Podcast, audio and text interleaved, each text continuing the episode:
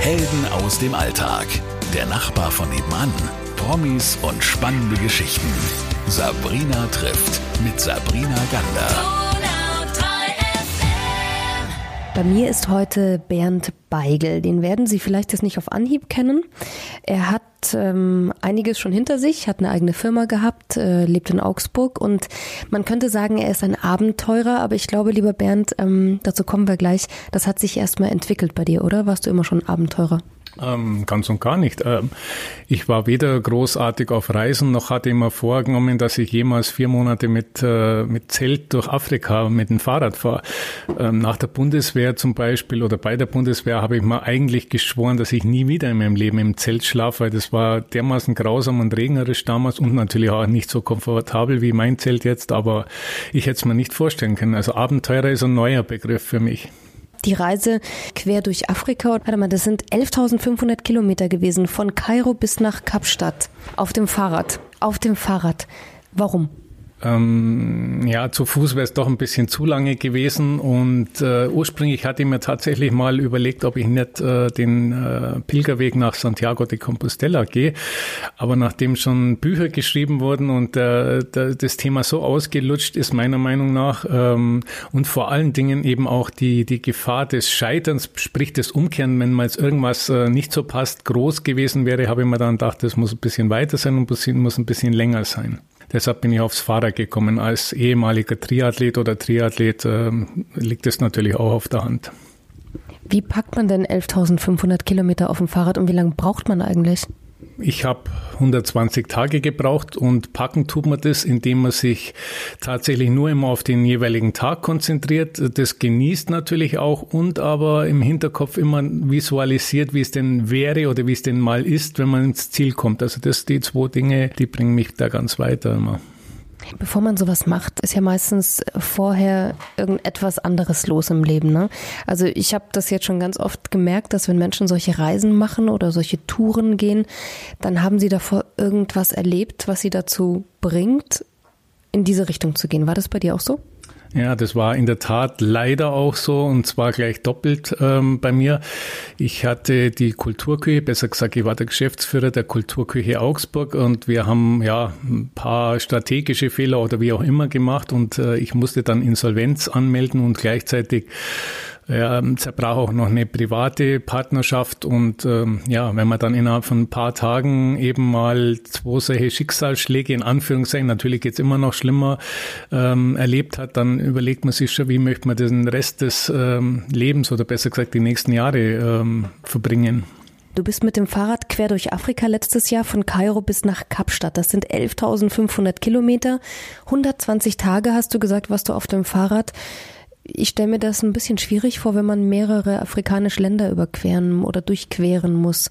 Wie hast du denn diese Reise vorbereitet? Oder drumherum, glaube ich, es gab ja noch ein paar mehr Teilnehmer, die das mitgemacht haben. Ja, das ist richtig. Wir waren insgesamt 27 Frauen und Männer. Also es waren ein paar Frauen dabei, äh, besser gesagt acht Stück. Ähm, ich war der einzig Deutsche und äh, vorwiegend waren die anderen Teilnehmer aus Übersee, USA, Australien, Kanada.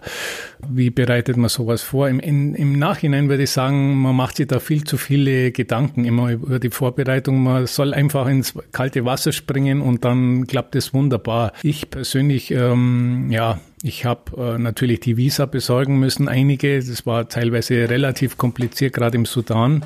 Habe ich extra zur Botschaft müssen nach Berlin. Ähm, ansonsten Sportlich habe ich mir für mich da kein Problem gesehen, habe ich auch nicht extra trainiert, also richtig trainiert.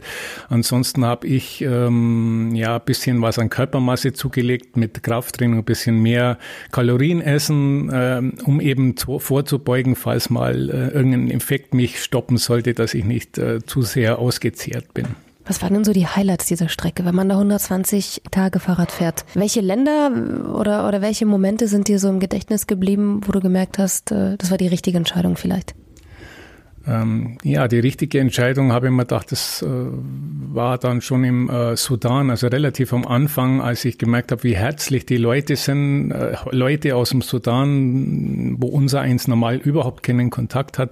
Und die sind so toll und, und, und so neugierig und so, ja, fröhlich da war es dann, spätestens da war es dann das erste Mal, als ich mir da, dass ich mir dachte, das war die beste Entscheidung meines Lebens, klar. Und ansonsten die, die Highlights, die kann man jetzt gar nicht in der Stunde so richtig aufzählen. Das geht von wirklich den Big Five, äh, den Tieren in der Serengeti, aber faszinierend äh, sind natürlich auch äh, die Wasserfälle, die Victoria-Wasserfälle zum Beispiel oder auch äh, in Namibia die unwahrscheinliche Weite, die unwahrscheinliche Stille und Farbenpracht. Ja, und die, die ganzen Kleinigkeiten, die Menschen, in, die ich in Bars getroffen habe, in Dörfern, das ist ja unvorstellbar. Wenn man dann nach 120 Tagen zurückkommt nach Deutschland, was passiert dann mit einem zuerst mal? Ja, da ist man wirklich, ähm, man fühlt sich wie auf einem, äh, auf einem komplett verkehrten Dampfer. Ähm, ja, das, das, es ist einfach alles anders, äh, als ich äh, wegfuhr oder weggeflogen bin. Man, es relativiert sich alles. Unsere vermeintlichen Sorgen, natürlich gibt's die auch, aber es äh, ist sehr, sehr befremdlich, muss man ehrlich sagen. Was hat sich denn seitdem verändert für dich nach so einer Reise?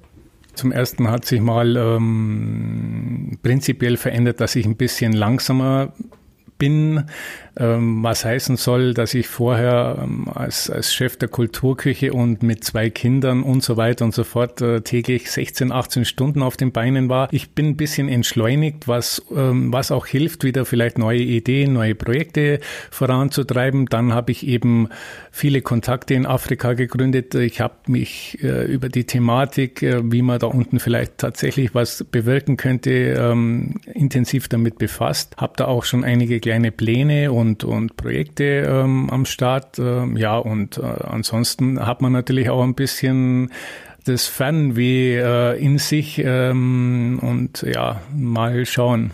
Mal schauen, sagt er. Du hast schon irgendwas vor, nicht irgendwas, ähm, sondern ein bisschen was Größeres. Was ist das? Ja, ähm, wenn das alles klappt, aber das kann man natürlich nicht ganz alleine machen, da brauche ich ein paar Unterstützer, äh, dann möchte ich gerne ähm, den Fußmarsch des Heine Stupp wiederholen. Der Heine Stupp, der ist im, im 19. Jahrhundert, also genauer gesagt 1895, ist er in München losgegangen und ist dann einmal um die Welt äh, marschiert. Ähm, er hat da außer Empfehlungsschreiben da vom damaligen Konsul und so weiter gar nichts dabei gehabt. Er ist praktisch ohne Geld äh, um einmal um die Welt rumgegangen in 495 90 Tagen, das ist bis heute nicht erreicht. Und ja, warum soll man das nicht schaffen, solange man noch fit ist? Da lächelt er. Ähm, was sagen denn deine Kinder dazu?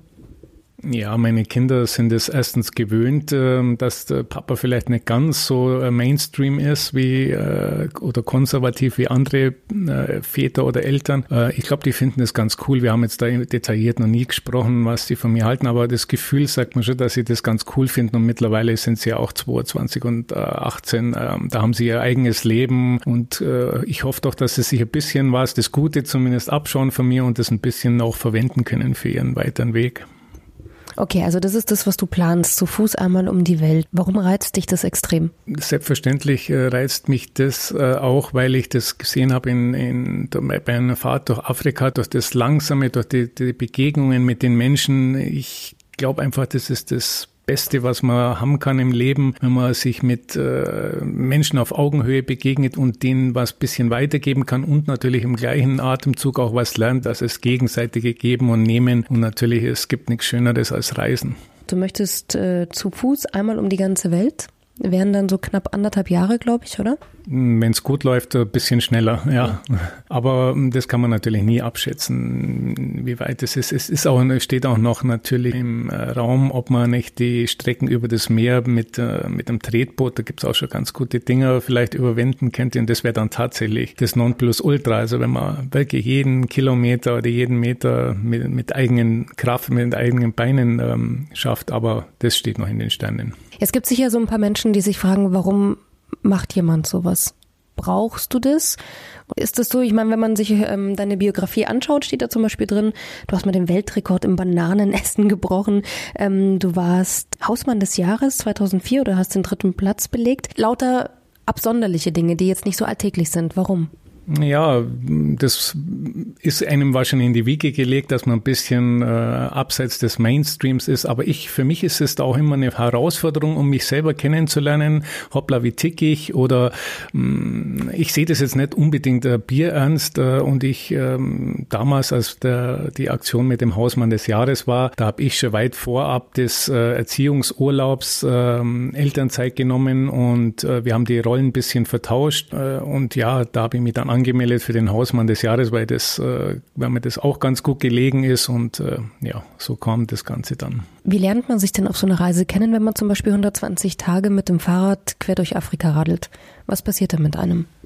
Hm, zuerst war bei mir, es war ja ursprünglich ein Rennen, äh, zuerst war bei mir noch der Wettbewerbsgedanke äh, im Vordergrund gestanden. Ich habe ja zwei, ich bin ja zweimal gescheitert vorher praktisch mit der Firma und privat und dann war für mich eigentlich das Ziel, das Rennen zu gewinnen. Ähm, ich bin dann kurz mal äh, auf den Boden gefallen und das hat dann schon viel verändert. Ähm, seit dem Sturz habe ich dann äh, ein bisschen, bin ich ein bisschen äh, ähm, langsamer geworden, ein bisschen entschleunigt und dann habe ich ähm, sowohl mich als auch den Kontinent ganz anders kennengelernt. Ähm, man fühlt mehr, man riecht mehr, man sieht mehr und das ist was ganz, ganz Wunderbares.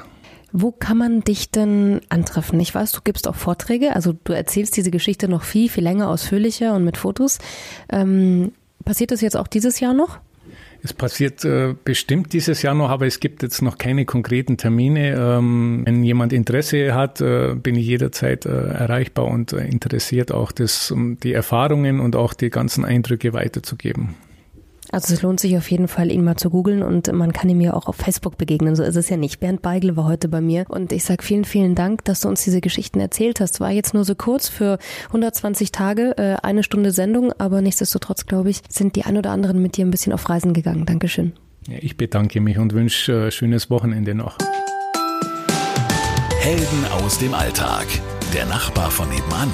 Promis und spannende Geschichten. Sabrina trifft mit Sabrina Gander.